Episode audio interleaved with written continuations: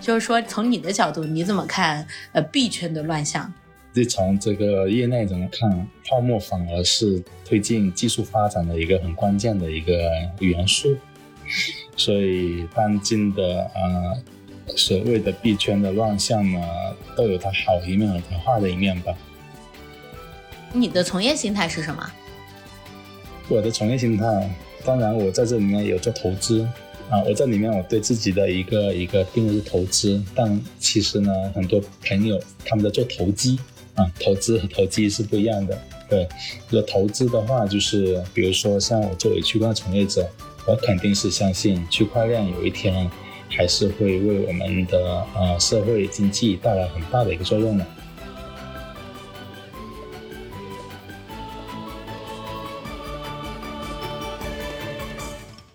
欢迎来到迪魔王电台，Demo More 让有意义的事情有意思。我是电台的主理人，同时也是对区块链的理解只停留在生鲜溯源的扫码阶段的五花肉。我是对区块链技术有过一些略微的了解，但是对于区块链产生的很多的现象持比较怀疑的态度的迪西。嗯，今天我们邀请到了在呃区块链行业从业多年的一位朋友啊，目前也在某大厂负责区块链的建设和和主导了很多应用的研发。呃，让我们嘉宾跟大家打个招呼吧。Hello，大家好，然后我叫 CP，就来自于国内某个区块链大厂。对我这这边的工作更多是做技术研发啊。嗯嗯。好了吗？这个坐下 大佬的介绍都是很简略的。对对对，他还有很多专利什么奖项，这个我们可以在第二趴的时候来问问他是怎么弄的。好，那我们今天呃。整个的内容会分为两个部分。第一部分呢，呃，因为我还在处于一个比较小白的阶段，所以需要嗯、嘉宾来帮忙解释一下我们常听到的一些呃围绕区块链展开的词到底是什么意思，然后提到的一些链呀、联盟链呀，对比又有哪些的差异跟各自的优势。呃，这是我们第一部分内容。第二部分内容我们会更深入的在区块链的技术上去了解涉及到的专利分别。的内容会偏向于什么呀？呃，具体的技术是什么？落地案例是什么？以及最后会给想要从事区块链行业的同学们一些学习的建议。嗯，好，那我们先开始第一部分的内容。呃，CP 这这部分可能会比较 轻松一点，因为我们比较小白。其实第一部分是最难的。哦，是吗？就深入浅出，嗯 嗯，所以想请你给我们介绍一下，嗯，什么是区块链？呃，区块链的主要应用场景有哪些？啊，行，就帮我吐个槽啊！区块链技术确实很难在短时间内把它讲得很明白，嗯、因为曾经我被 公司到处拉着去对各种这个啊大众啊媒体啊去讲什么是区块链，而且还得用大白话的这个、嗯、这个方式去讲。嗯，我觉得没有一场我是讲的我自己比较满意的。所以刚刚你在问这个问题的时候，我又想了，我该用什么样的例子来啊给大家介绍一下什么是区块链？来试一下。嗯，区块链呢，它它本质上是一个系统嘛。这个系统，举个例子哈，比如说啊，大家手机上有一个软件，也算是一个系统。然后大家所用的一些服务，比如说我们现在是一个在云上看视频，这视频网站背后也是一个系统。那区块链的系统跟普通的系统有什么区别呢？啊，它最大的区别在说，这个系统不是一个人控制的。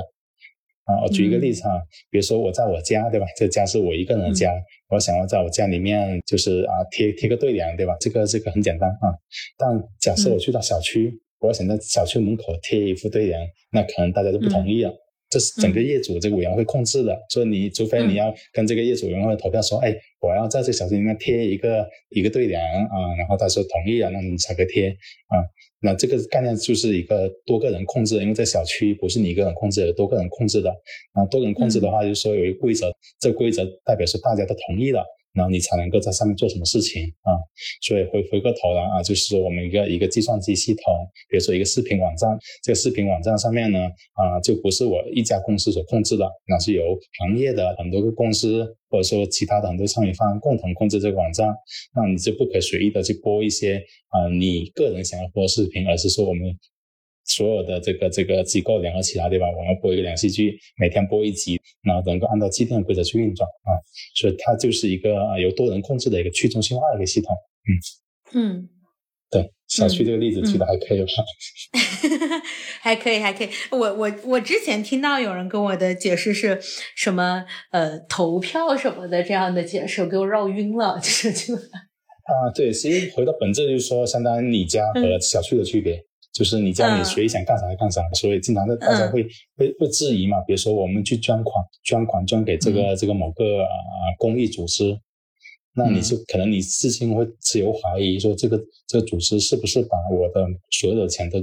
都可以去去捐捐给某个山区的小孩，因为它是一个黑盒，对吧？因为本质上这个基金会他自己都可以控制那些钱啊。对，这是现在是有一个我家逻辑。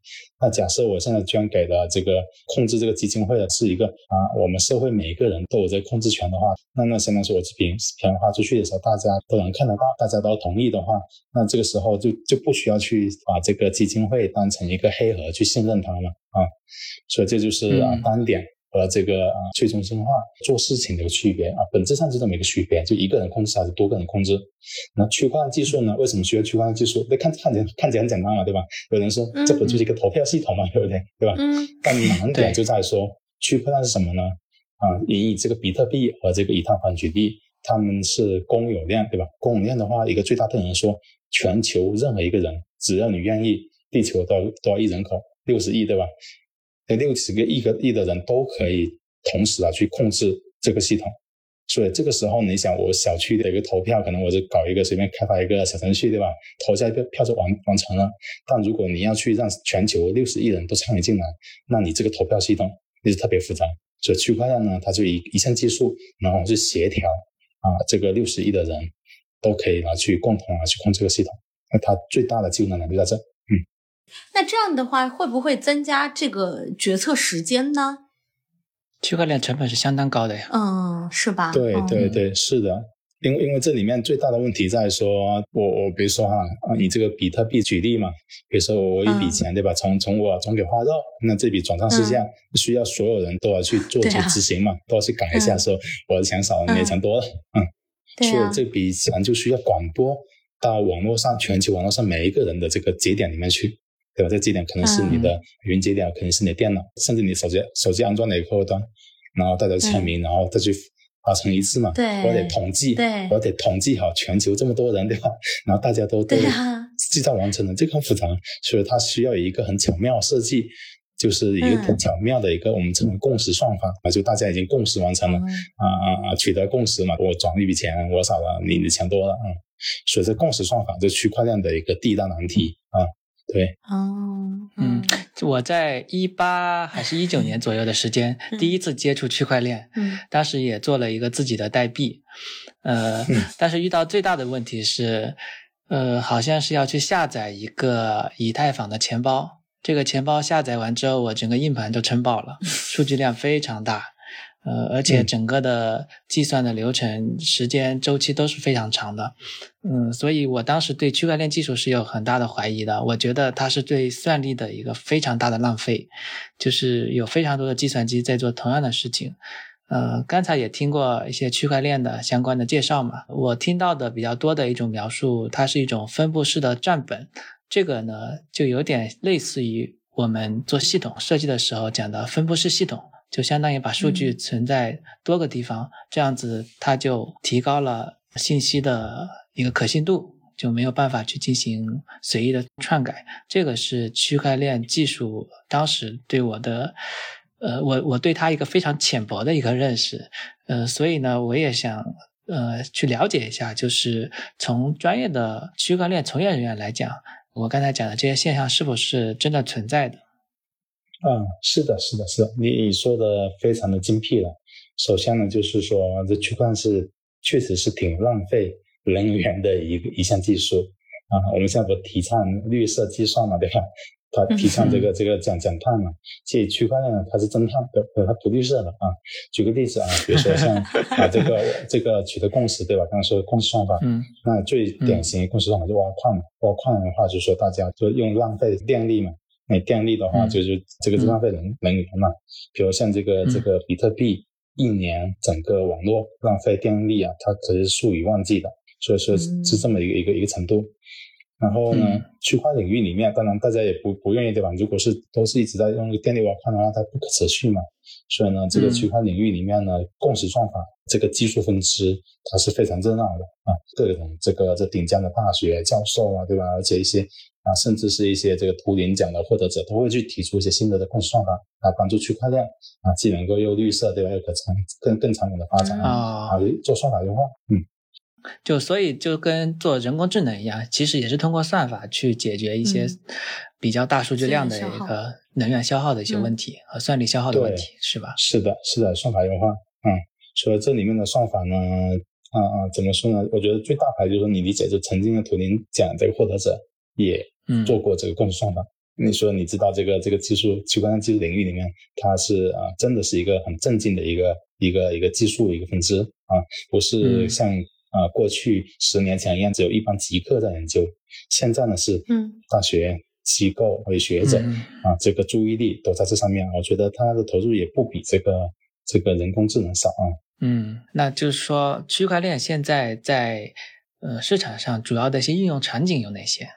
啊，应用场景分为两类吧，就一类是啊以公链为代表这种啊，从而这个去中心化的应用。然后一类是以两能量为代表，就是想要去改善，把区块链技术带入到我们普通大众这个生活里面来的这种啊，我们的称为这个两蒙量应用啊，两类都有。然后像公链应用的话，它们比较简单啊，都是比如说围绕着代币以及 MT 为主的一个应用啊。但大家目前看起来的话，就可能离我们日常生活还是很远，因为我们大家可能在国内都用支付宝，每人会用去用比特币，对吧？也没什么必要。举个例子，然后像央行推出了这个数字人民币，其实大家都会觉得啊，我的支付宝或者是微信都用挺好的，干嘛用一个没什么差别的一个一个新的一个一个数字人民币？这是日常大众感知层面一个一个一个感知啊。所以像公链的应用呢，其实啊啊，它就离我们日常还是挺远的啊。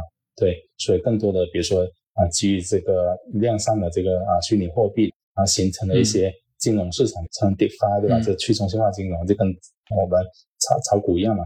然后有有股市，但是股市呢是在区块链上面跑的啊。那它的体验也是啊，怎么说呢？就是就还还跟我们日常的这个这股市操作还差挺远的啊。对，但这东西呢就就离大家还是挺挺远的啊，还是本质上还是一个金融市场，还是在在做一些金融活动。然后像联盟量为应用的话，就它就会比较。啊啊，出发点就很简单啊，就啊做联盟链的这帮人呢，他有一个理想，对吧？他的也也很有理想啊。就目前很多人聊到联盟链都觉得它不是区块链，对吧？只有只有公链呢才是一个区块链未来。但实际上做联盟链的这帮人，他们的理想很纯粹，就在说每一项技术都是要去改善我们大众的一个一个生活，或者是啊各方面能够触达这个大众的。那做联盟这帮人说，哎。行啊，那我就在终点，就技术的终点，对吧？你服务大众嘛，啊，就站在大众这一侧，把区块链，对吧？想方设法呢去解决大家大众的问题。所以联盟链的话，它这个应用领域非常的广泛啊，就基本上各行各业，尤其是中国各行各业的这个领头的企业，都曾经花很大的功夫派他们顶级的大厂的这个高层带着一波人研究我们这个行业能不能区块链做点什么事情。所以呢，就是这个领域很多，比如说你聊到食品溯源，就像这个啊，比如说像天猫国际啊，他们现在买的任何一个商品里面都贴着一个区块链溯源标签，对吧？这个溯源，嗯，比如说很多像这个银行，对吧？做融资，融融资，那更多是做供应链嘛，对吧？那供应链领域里面，大家都研究啊，能不能区块链对吧？来解决我们供应链这个融资效率的问题。然后一些做这个小微金融服务的，就说很多小微企业。因为它不像大企业一样能够去证明这个我的生产的一个流程，然后是多么符合规范，然后我的资产是多么安全，所以他们很难获得融资，对吧？钱都给这个大机构给拿走了，所以我们想通过区块链来解决这个小微企业融资难的问题，然后尤其是跨境贸易，对吧？跨境贸易的时候，大家都觉得啊，这个这个资金流转的周期很长。那能不能区块链来去解决跨境汇款里面啊资金提效的问题？然后包括跨境贸易里面，跨境贸易里面的水更深，因为比如说我一个航运对吧，一个一个月以后才能够从中国运运到欧洲那边去，那于一个月之间，这个这资金肯定不会给你钱对吧？那能不能通过区块链技术，然后让它的资金加速流转？然后让里面大家一些不信任的问题，对吧？然后变得可信啊，这很多啊，所以基本上你能接触得到的这个啊，区块链加这个这个联盟链能成为区块链加啊，区块链加加这个对吧？溯源区块链加公金融区块链加民生区块链加政务啊。啊，对，基本上各个领域都有。最新的场景就是现在不是做这个碳嘛，这个碳中和对吧？双碳嘛，嗯，然后这双碳这个东西呢，也用区块链来去帮它去解决很多问题，嗯。嗯。嗯，哎，听起来就是它的应用场景是复杂的，呃，需要信任连接的这种行业里面的提效。因为比如说我们刚刚讲的，其实区块链呢，它的复杂程度是是是是消耗时间或者怎么样的。但是相比较一些就不可避免的，呃，非常多的协同或者是非常多的信任需要建立的这种行业应用场景。它是对比之下是有提效效果的，因为区块链它解决的就是信任问题啊。嗯，我我不知道我的理解对不对，因为我最早了解区块链是它讲叫可信互联网，就是解决互联网目前就现在我们讲的 Web 二点零这个时代。嗯，对，就现在 Web 二点零它有很多的信任上的问题，就因为大大家哪怕实名制。大家去进行支付、去进行结算的时候，你依然会觉得这个东西是被一个中心化的组织去控制的。那么，区块链其实就是去去中心化，能够让大家更信赖这件事情，因为相当于有全民去做监督这个事情。嗯，这是我自己对区块链的理解，不知道是对不对的。嗯，那我说一下我这边的一个理解吧。啊，举个例子哈，就比如说这个二十年前的互联网，跟十年前互联网，跟今年的互联网。肯定是全部都不一样了，对吧？肯定全部不一样。那个时候想解决问题，大家对互联网认识以及对它的想象力都都是不一样的啊。比如说像这个区块链解决信任问题，是联盟链啊刚发展那几年里面啊大家主流的一个价值的一个取向，对吧？比如我刚举的很多例子里面，其实大家想啊，那那这么不同领域里面，那大家都可以干得行，那大家啊最本质上核心的一个共同点是什么？大家发现，本来我一个一个中心化的，对吧？一个一个中介或者是一个一个核心企业，然后所主导事情，现在变成一个有对等的一个角色，对吧？然后通过啊分工协作，然后啊去做的这个重新流程，对吧？那他觉得啊，这个东西那本质上就是把把大家对这个这个核心企业的一个信任啊，变成就是无需信任，对吧？就大家都是分工完成嘛，所以大家会认为区块是一个信任机器。我们把它称为分布式协作嘛，对吧？有一个人变成多个人的一种分布式协作模式，然后呢，去解决各种行业里面可能需要用信任，然后去啊减少内耗，对吧？然后提高透明度，从而加快各种的收益这么一个过程啊。所以过去几年的这个啊啊联盟链的一个主旋律都是这一个。那背后呢，大家也认为基于信任区块这种信任机器所构建的新一代的互联网，那把它称为价值互联网啊。对。对，但这个模式呢，其实也也有问题。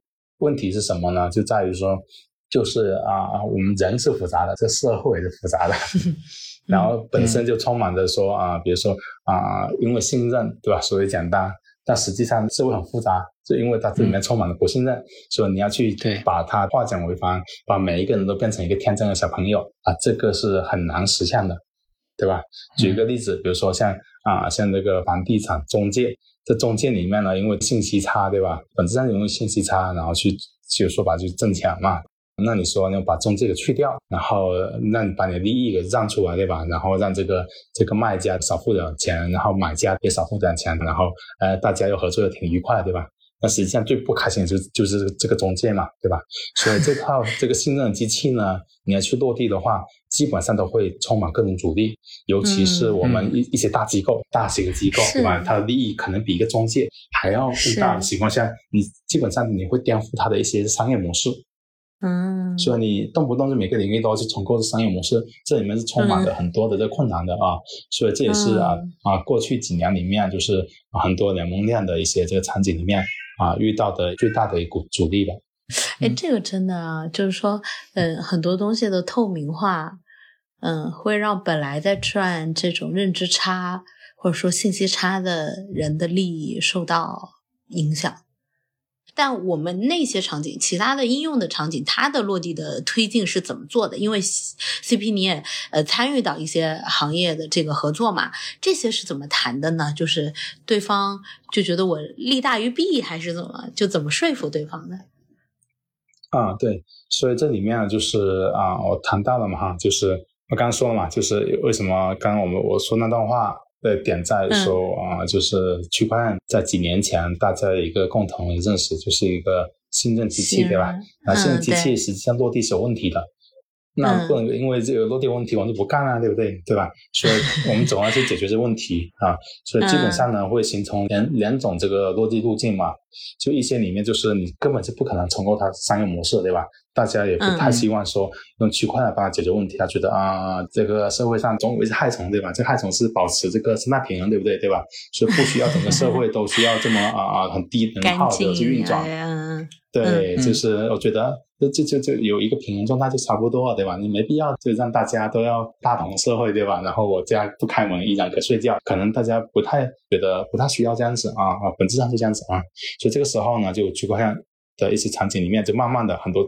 太理想化场景，就是他们做完成之后就不做了，就认为说，我可能我这个行业不太需要区块链，或者说啊还没等到那一天。然后当然有一些有价值场景还会依然会去做。我举一个例子，不像供应链金融，它本质上的问题就是说我上游的一些企业，它在核心企业的这个周围，它属于一个弱势的啊。弱势的话，比如说我的原材料已经卖给下游，它下游迟迟不给我不给我这个资金回款，那我就没法继续做生意了。所以他们还是依旧需要。啊，有人对吧？然后帮他去证明，就说他这笔订单的真实性，给他做背书，然后去银行融钱。所以这种这个行业里面，大家都共同的呼声。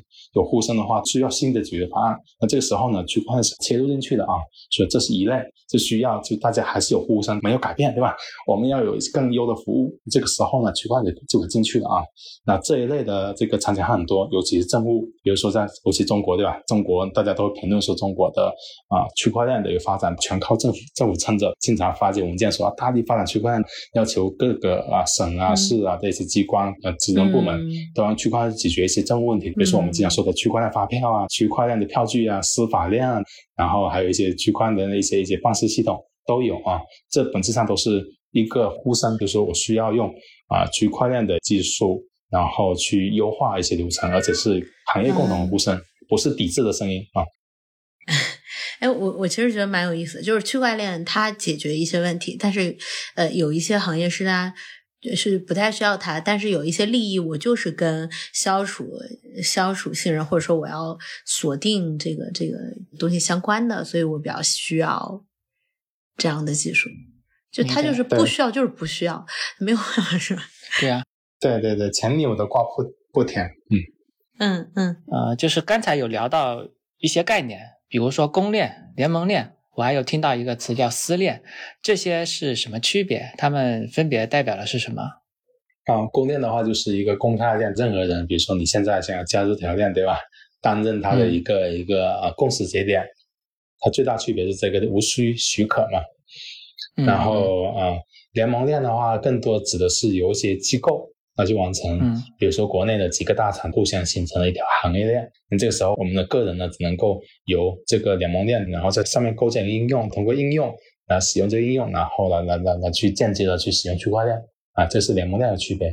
它最大区别就是有 B 端，对吧？然后几个机构，然后连成，然后你要去用它的话，得有许可，不是公开放的啊。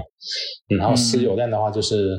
啊，我觉得私有链就看不用提了，就基本上被淘汰了啊。就是说有一个人啊自己做一条链，那你这个这个这个对吧？你做不做都没什么区别吧啊。所以私有链呢，更多就是过渡产物，比如说啊，也很多行业它想搭建一条联盟链，这时候联盟链联盟还没来，对吧？那我先自己所有节点都我自己 own 嘛，然后等有人愿意过来的时候，再再把节点派出去。所以它是一个很特殊时期的一个产物啊。哦，明白了，那就是联盟链相当于其实还是有中心化的，就还是中心化的。嗯，对，说到中心化和这个去中心化的一个点哈，其实这是区块链里面，如果大家要去较真的话，这几个词其实是啊都不是很准确的啊。嗯，然后中心化呢，指的是说有一个强而有力中心在主导一些事情嘛啊，主导规则也好啊。那去中心化呢，它实际上是多中心。我把中心给去掉呢，肯定是多权分立嘛，就变成多多中心。那多中心可能大家看来的话。那你这个举个例子，在国外对吧？你谷歌、这个苹果和微软联合起来，在我看起来没什么区别，对吧？可能可能这个这是去中心化是这样子的啊。所以更多的这个准确的区块链准确描述应该是分布式。分布式的话，说可能我这个权利啊分散到各各地里面去，对吧？而不是这个多中心啊。对，因为因为多中心的话，可能是有一个中心又吸引了。很多周围的这个这个这个资源，对吧？然后这是我几个中心之间互联。分布式的话，就说我们这么一个中心，大家都是对等的啊，所以是这么一个概念。所以现在看起来的话，联盟链确实是一个多中心的啊，然后公链的话更多是一个分布式的啊。好，呃，那那我们第三个问题啊，就是现在讲区块链绕不过要讲比特币的，那区块链和比特币是什么关系？还有最近炒的比较热的叫 NFT 的。它又是什么意思啊？区块链比特币，对这个问题我我最擅长的哈。然后区块链呢，对区块链，首先它是一个去中心化一个系统，这系统最大区别就是说，这个规则不是由我一个人定义，由这个啊这个系统每个人共同定义，我们称为共识。那共识有什么最本质的威力呢？我举一个例子，比如说在我们现实的世界里面。我们大家都会受到重力的约束，对吧？我跳起来一定会被吸回到地面，这些都是物理规则。那基于物理规则才能够建立起我们很多的这个这个系统，对吧？比如经济系统，就我的我的钱不会凭空消失，对吧？所以大家都可以，因为有这个物理规则的约约束，然后我们这个世界才会变得真实嘛。啊，那有这个区块系统之后，然后就是哎，你就可以在链上定义规则了，因为这规则不会被轻易改变。比如说定义说这个比特币对吧？然后它就有总共的一个，以举个例子哈，比如说它的总量是恒定了对吧？然后呢，它就是只能够由 A 转到 B，那这样的话就是说，因为总量恒定对吧？那它就有这个黄金的味道对吧？它就跟那个黄金一样嘛，总量恒定，然后有稀缺性对吧？然后啊，你不可能超发，然后也也也你要转账的时候，大家都不能够去阻止你，对吧？就变得它有自己相当于说。他把这个信息世界里面加入了一些物理的一些啊规则的元素在里面，所以区块链它是一个这么一个一个共识一个系统，它可以定义一个可靠的规则。那比特币呢，就由这种对吧这两个特性定义了一个一个一个货币系统啊，对对这个关系。那 NFT 又是什么呢？NFT 对吧，跟货币不一样，NFT 它是一个我们称称为数字物品。我更如果非得用中文来解释的话，我还愿意把它称为一个数字物品。什么意思呢？比如说我们在现实生活中，我拿着一个手机，它就是一个手机，可能大家都是一样的，但我们的区别，这个手机是我的，你的，对吧？然后我我也不可能就是使用魔法，然后把这个手机拿到你手里，copy 对 copy 成两份，对吧？我把它对吧？对吧？copy 成两份啊。那量上也是一样的，链上通过 NFT 规则去表达唯一的一个这个物理世界上唯一的一个物品。那这样子的话，就是说，那我一幅画，一个小图片。我就如果通过 NFT 啊去承载的话，那它就变成无一性了嘛啊，对，所以这个 NFT 呢，它也是一个很抽象的东西，对吧？所以抽象起来说白是数字物品。那有数字物品之后，你想的。物品哦，你什么东西都可以是物品，对吧？所以我一个音乐，对吧？然后我一个虚拟的鞋子，对吧？也是一个物品。嗯嗯。然后我虚拟的道具、服装都可以啊，它就变得跟我们现实世界一模一样了，对不对？对吧？真的。所以元宇宙的概念也是为什么元宇宙里面扯上区块链？那元宇宙里面大家看，我元宇宙里面说白是人要进去住嘛，对吧？那人要进去住的时候，大家也希望说，那我得有这个啊啊这个数字物品嘛，你不可能就是这元宇宙的这个这控制方，对吧？比如说就。例子哈，是由这个米哈游或者是腾讯啊发行给元宇宙，那明天就把你，因为你做错什么事情，就把你家给给给秒掉了，对吧？你手上的一个一个一个，你想象一下，对你想象一下，你想象一下，你进入到这个啊他们的元宇宙，你喝的咖啡突然咖啡就没了，对吧？这是这个不靠谱事情，对吧？那不叫元宇宙了啊，所以大家认为，那我进入这个里面去，必须得一个规则能够约束我手中的这杯咖啡一定是我的，你不可能够突然施一个魔法把变没了。对，所以这个称为可靠啊。哎，我突然有感觉了，就是我之前对于这些概念都是觉得比较那个的，我我突然理解，它其实，嗯，这个之前的电子货币呀，其实就是很贴近你现实生活中的这个钱嘛。它 NFT 出现之后，其实更加贴近你呃现实生活中的所有的东西，都变成大家有共识的一个价值，对吧？然后这些共识是基于区块链的。对，说白了啊，有有一位大佬表达过，我认为是我我听过的最美的这个对区块链的定义啊。这个大佬就是呃腾讯的马化腾，在一七年、一八年这个 这个区块链最火的时候，他发过表态，他认为区块链可以做物质化，任何上到区块链事情都变成物质化，对吧？可能我们比如说这个这个对吧？我刚说的哈，就是货币也好，那变成一个物质化的一个一个环。数字黄金对吧？NFT 的话就变成数字化的一个一个画作，这东西成物质化。那物质化，我觉得我认为就是它对这个，我刚举个例子，比如说物理规则对吧？然后在数字环境里面也可以建立一个规则。我觉得我认为是一个很精髓的一个表达。嗯嗯嗯，哎，我我理解了，五花肉理解了，我理解了。反正今天讲懂了一个。好的，那我们第一部分区块链的科普。这一部分就先到这里了。那下一部分我们会从技术的角度去聊一聊区块链。嗯，给我给我再科普一下 Web 三点零。行吧，那就科普一下 Web 三点零嘛。对，好好举个例子哈。啊，刚刚也提到说各行各业对吧，都用区块链去去去改造嘛。那这个时候最大的区别就是说，都是有 B 端对吧？就是这个行业啊的一些机构核心参与机构。他们用区块链的技术，然后去改善机构之间的合作，从而间接的映射到这些他们的产业所覆盖的一些用户啊。嗯，这个逻辑称为 to B to C，对吧？呃，C 是感受不到区块链的，只有 B 端它才用区块链，所以这个东西我们要把它称为产业联盟链，对，嗯，或者产业区块链。然后 Web 三呢，它的核心呢还是为用户服务，它强调说用户。对这个啊，互联网或者数字世界里面得拥有主权或可拥有，对吧？举个例子哈，之前这个抖音跟那个微信打过一次架，因为微信的用户授权登录抖音的时候，对吧？头像然后被抖音拿去用了，这个腾讯说你不行，头像是我的，那用了懵逼，我授权了，这是我的呀，这典型的一个冲突，对吧？所以这个说说白了说，我在微信里面用，连头像我都不可拥有。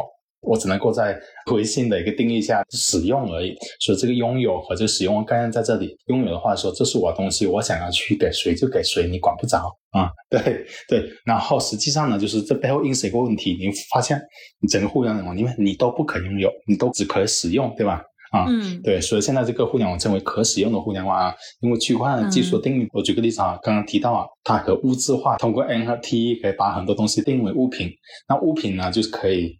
拥有啊，因为我区块链不钱包嘛，放在我钱包里面的东西，你管不着，我想用到哪就去哪，对吧？任何的 A P P 应用，对吧？都会读我钱包里面的东西啊，读我的 N F T，对吧？然后去展示啊，或者去干嘛？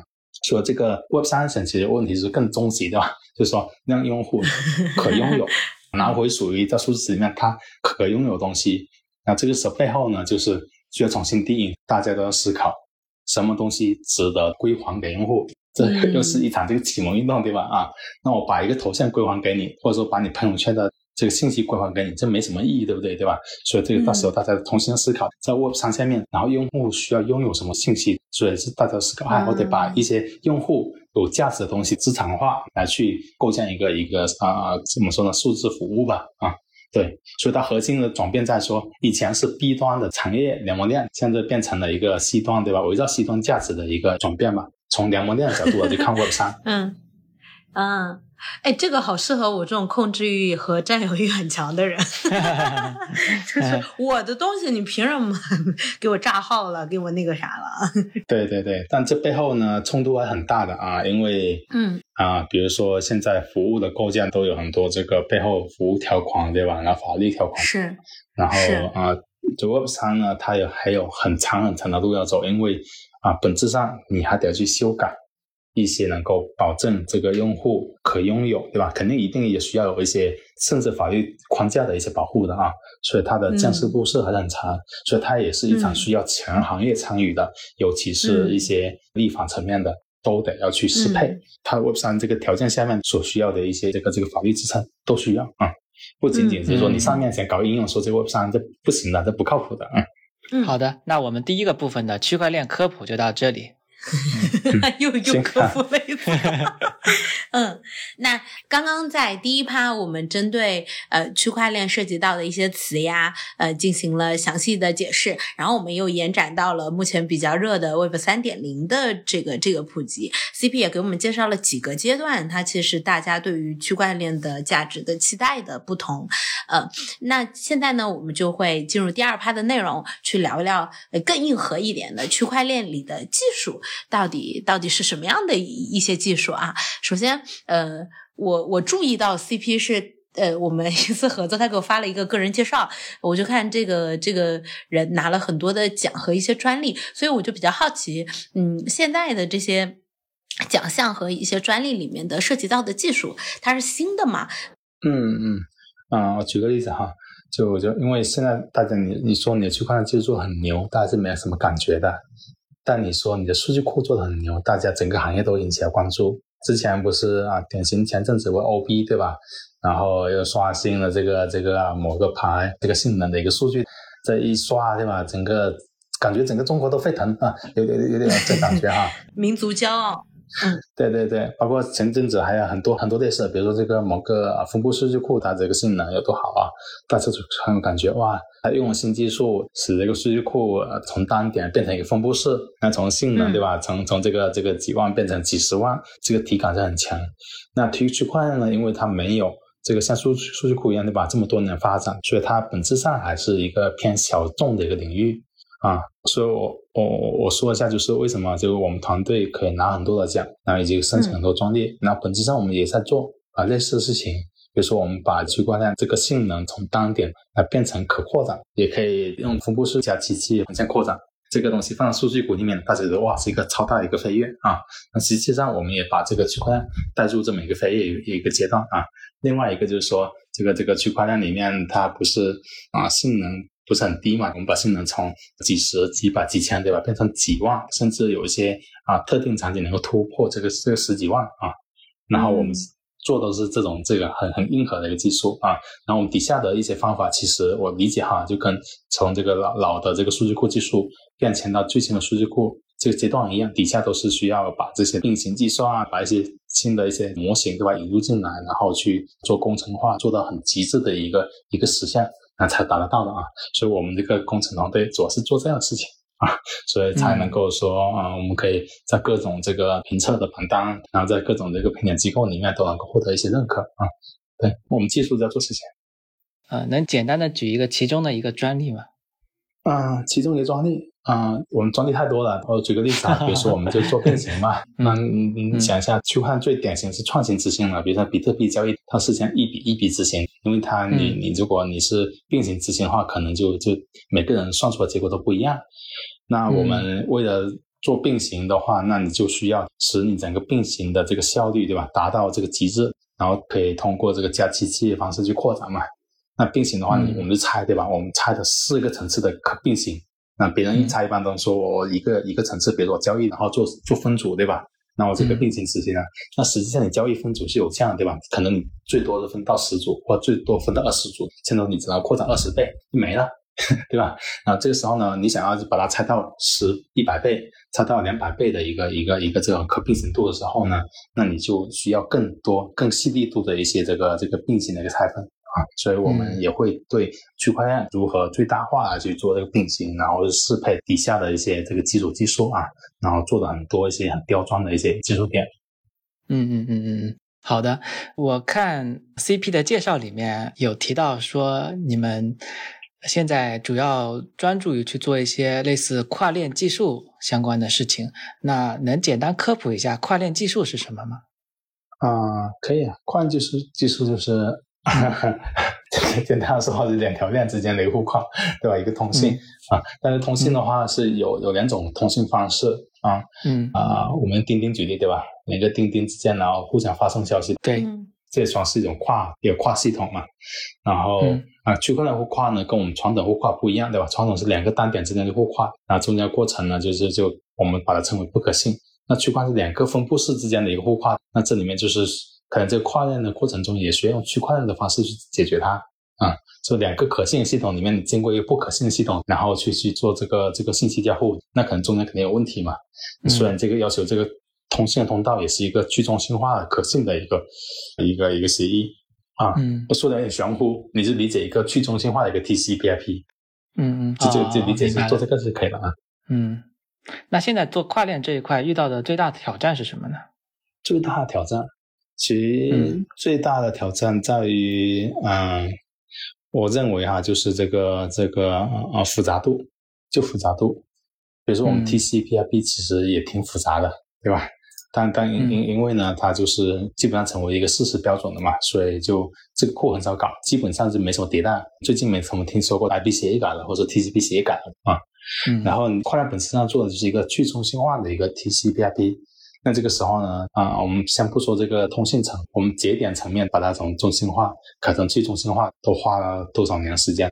那你还要去把嗯这个、这个协议层，对吧？通信协议层里面把它变成去中心化，它这个复杂度会更高。所以你构建跨链比构建一个区块链系统的复杂度，可能还要再复杂多几倍啊。所以它最大挑战就是复杂度啊。哦，那那我能不能这么理解？嗯，对，就是做跨链技术，其实相当于做了一个基于区块链技术的分布式的协议。对，通信协议，因为跨链是做通信嘛。哦哦，明白。反正现在现在这跨系统都是用 TCP/IP 嘛，像你跨的过程中，你得通过区块链实现 TCP/IP 来去做啊。感觉这一趴聊技术啊，感觉还是在科普，太硬核了。好的，那我们讲讲偏实际的吧，就是假设我们公司的业务要上呃一些国内大厂的联盟链，或者是其他的一些链，呃，那大概的流程是什么样子的？需要具备什么样的技术？啊，具备什么样的技术？啊，嗯首先还是要学嘛，就是啊，我认为哈，就是你学区块链的时候呢，先要抛弃两模链和公链，因为区块链技术本身呢，它有它有很多这个基础的知识，其他不太分这个啊两模链还是分这个公链啊。比如说像这个智能合约，就无论是公链啊和两模链，它的模型是一样的，然后它的这个编程的方法、编程思想都是一样的啊。比如说像一些 DAPP，然后像一些这个应用和这个区块链之间的连接方式也是都差不多的啊。所以学区块链的话，第一步就是我认为学一个通识的区块链，然后就就嗯。就就都都可以，你要从公链入手也行，从联盟链入手行，就是都都可以啊。然后用的时候就有区别了，因为联盟链和这公链对吧，是根据你的场景的选择有不一样，嗯。所以你在使用区块链的时候呢，才会涉及到说你嗯把这个区块链思想应用到不同地方去，这个时候才会去考虑选型的问题。嗯对，如果在国内的话，因为国内做任何的区块链服务、合规的服务都是报备的、备案的。那在备案的时候，你得选择底下用的是哪条链，对不对？其实你的选择不多，只能够选择国内的一些这个这个联盟链嘛。啊，所以我认为就是啊、从我的一个角度看，对吧？呃，国内的选择联盟链的话，就跟你选云一样，不知名的一个语音厂商，你敢用吗？反正我是不敢用，可我大概率会选择阿里云，就这些可能这个品牌。然后团队大，公司也大的一个一个产品啊，所以你要选择联盟链的话，我也估计也就在国内的话，也就就那么几家品牌去选嘛。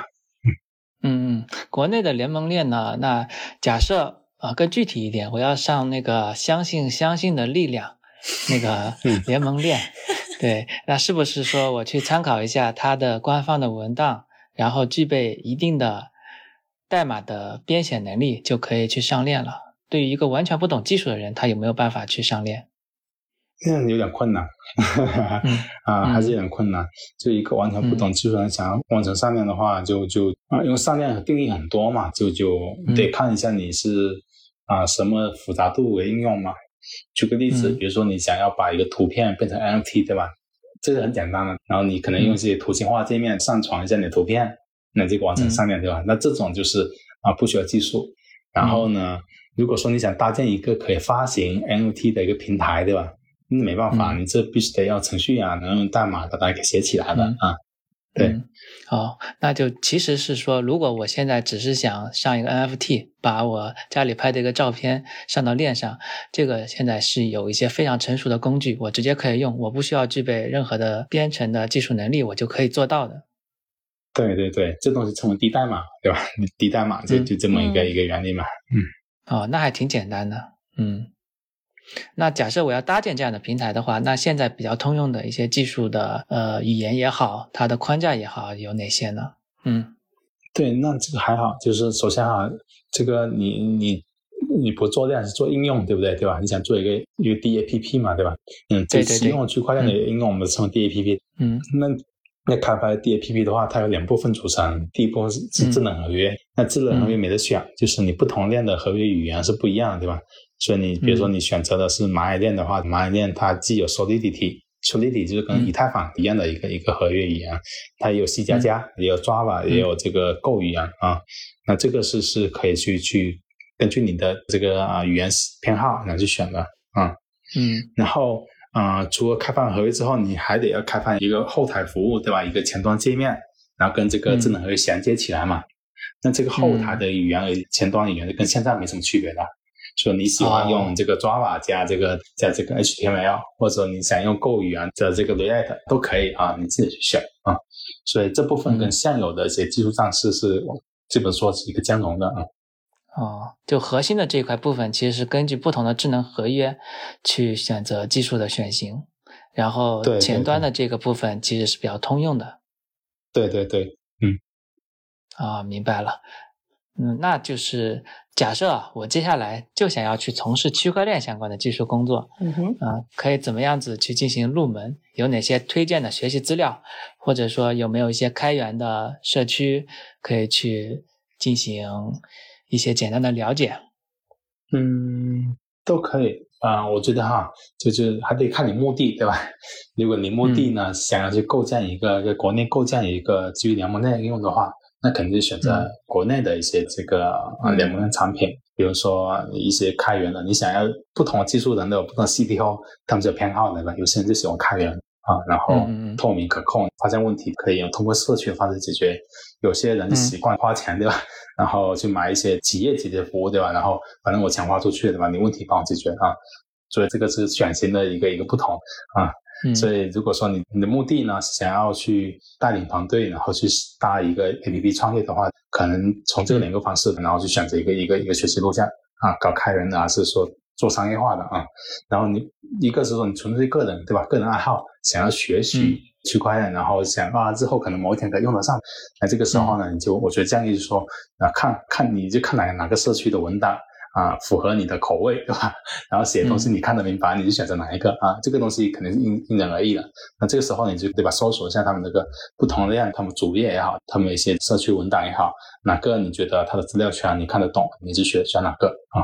这是从个人出发啊。那如果说你想要学一些，比如说呃 Web 三对吧？那是 Web 三的话，可能目前更适合的话，还是学一些供电技术啊。这时候呢，社区里面资源最多可能以太坊，对吧？那以太坊你现在搜索一下以太坊 NFT、以太坊这个元宇宙、以太坊这个 Web 三对吧？入门这个太多了，就就直接就选择任何一个就是啊，他们这个材料做得好的，对吧？一些学习网站，然后去学习就可以了啊。主要是还是要多动手，嗯。那我们刚才也讲了一些区块链相关的一些技术入门的一些点嘛。那呃，如果说现在最推荐去学习的话，比如说一些书或者社区的话，呃，CP 你会推荐哪些书、哪些社区进行入门是最合适的？因为其实对于我来讲，还有一个选择的成本是吧？对选择成本嗯其实很高，判断不了，其实对对对对嗯对，嗯，我好久没有学区块链了，因为我 我那时候是一六年时候学的，对对。嗯但但我我现在有在做有在做教程，嗯就是教教联盟链，对吧？然后对，现在不是有很多这个啊大学生，嗯甚至很多人想转行，嗯在职的想学区块链，这个时候。他们就面临选择一个路径嘛，对吧？啊，然后啊、因为我我也在为我们公司在做类似的教程，比如像社区对吧，像学习的一些路线图，然后啊、这感受我做下来就是说啊、现在很难找得到一个很全面的这个这个教程。都是一些嗯有一些都是掉的很浅，有的做的很深，对深的话就很碎片啊，这样子。嗯那我个人呢，就是哦调研一下哈，还是啊、呃认为就是这个啊、学以太坊的这一个资料，它会比较全，嗯所以我建议还是从以太坊然后去入手啊、学习这个呃区块链啊。对，这个是嗯。从这个技术层面，我觉得这个收获会是最大的啊。然后社区的话，就直接是去以太坊社区，它的官网，它官网有一个、嗯。一个认的 Type 页，那里面它有很多以太坊社区里面优质的一些这个啊啊学习资源都在上面。啊，包括嗯。如何写一个安全的合约，然后如何是通过低代码、通过可视化，里面都有啊，所以直接进到以太坊的一个一个主页里面，我觉得那是最最好的技术学习库吧啊，这样子，嗯。嗯，哎，我我好奇问一个事情，现在大学里会有相关的区块链的课程吗？就是教材？有有有的，然后我也嗯在配合一、一个学校编写一个高的，嗯就是给给这个大学用的一个教材啊。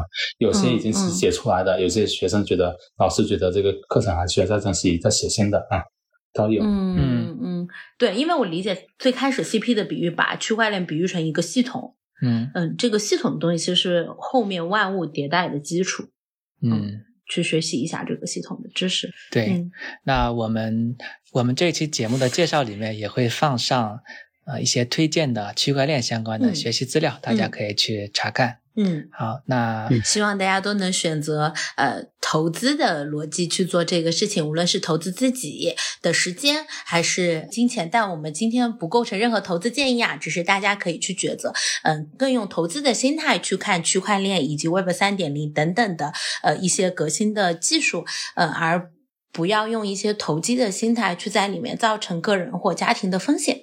嗯嗯嗯，好，那我们今天要问的问题就到这里了。CP 有没有要补充的？嗯没有补充，没有补充，挺好的啊。诶，好，今天我们在跟 CP 聊呃区块链的时候，呃多多少少也聊到 Web 三点零。其嗯实我很早的时候，迪西就跟我说，我们要不要聊聊 Web 三点零？我就特别烦追热点聊这个事情，呃，所以我们先选择了聊区块链。嗯嗯。我身边的朋友，包括我们之前的几位嘉宾，其实有有投身到 Web 三点零的这个事业里的同学，嗯。我们也在策划近期会录一期这个 Web 三点零的内容，也请听众朋友们可以期待一下，呃，如果有兴趣要去参加的话，也可以也可以在我们的这期节目下面去留言，嗯。我们看看能不能在这期节目里面能够有更多的大家一起的进来嗯。交流和互动。好，嗯，那我们今天的内容就到这里结束啦，拜拜。拜拜。拜拜。闲聊吧，你的从业心态是什么？我的从业心态，当然我在这里面有做投资啊，我在里面啊对自己的一个、一个定位是投资，但其实呢，很多朋友他们在做投机啊，投资和投机是不一样的。对这个投资的话，就是比如说像我作为区块链从业者，我肯定是相信区块链有一天还是会为我们的呃社会经济带来很大的一个作用的，对吧？所以我从这个投资角度而言的话，我都要去甄选出一些有潜力的技术，真正在做实事的一些项目，然后啊、就嗯就去啊。说白了，投资嘛，对吧？跟买股票一样，我买他们的那个代币啊，这是这是嗯我认为就是在币圈里面做投资啊，它它目的是这样子啊。但有一些做投机，投机的话就是你所谓的，就是哎，有人会染长，有人挣了很多，对吧？但更多还抱着就是跟炒股那种心态一样啊。那嗯他炒心态的话，就说我可能我知道这个项目，它可能是一个庞氏骗局。啊，是吧？你嗯这就是说你骗人的一个项目，对吧？那骗人项目的话，他们现在认为说，那它肯定是会涨得猛，对吧？那我早点买，嗯然后我判断它是一个一个会拉盘的一个项目，那我就可以啊挣到钱，我就出局，对吧？就说白了就是就是在二级市场里面就跟反正都是大家散户嘛，对吧？互割嘛，对吧？互互互卷嘛，啊，所以这种这种心态呢称为投机啊，所以一般呢嗯就旁边就这两类啊居多，然后后者这个这个、啊、投机的成分会更多一点啊。嗯嗯，呃，就是前一部分是我相信这个事情、这个技术的长期价值，所以做一些长线的投资跟跟支持。后一个就是说，我相信有后来人会接盘。所以 我去投机，选择这个时间点进去，选择一个时间点出来，去赚这个这个这个中间的差价。嗯，对，就跟你打新一样嘛，对吧？你你认为，大，为什么大家会就股市打新嘛？因为大家认为它打新起来可能会涨，对吧？那涨了把它卖掉，一样心心态嘛，这种都是属于投机的啊。所以他们就把这个币圈当成一个金融市场来玩了。嗯，就是后面它其实不管它是币还是什么概念，它都是一个逻辑，就是投机的这个逻辑。对对对，其实他并不关心投的是什么嘛，他只关心说这个东西有人认可，大家会去买，它能涨价，这是投机的一个心理。就啊，怎么说呢？就是对，就是不能够构成投资建议啊，还是还是个人观点啊。但不可避免的一个点在于说啊，这个事情呢，那当然作为从业者或者想进入这个领域的人来说的话，我觉得是绕不开的一个东西。比如说，好比你在大厂工作。你也会去买自家的股票，对不对？嗯啊，这这是这，我觉得这，我觉得金融这东西没有太多可去避讳的啊。嗯，对对对，而且其实呃，大家从业把自己的时间跟精力投入在里面，也是也是一种投资，对吧？嗯，投入在这个技术里面，嗯，它不只是只是代表我金钱本身的投资。嗯嗯嗯嗯。我们闲聊聊完了，要开始。不，洗衣机还没好吗？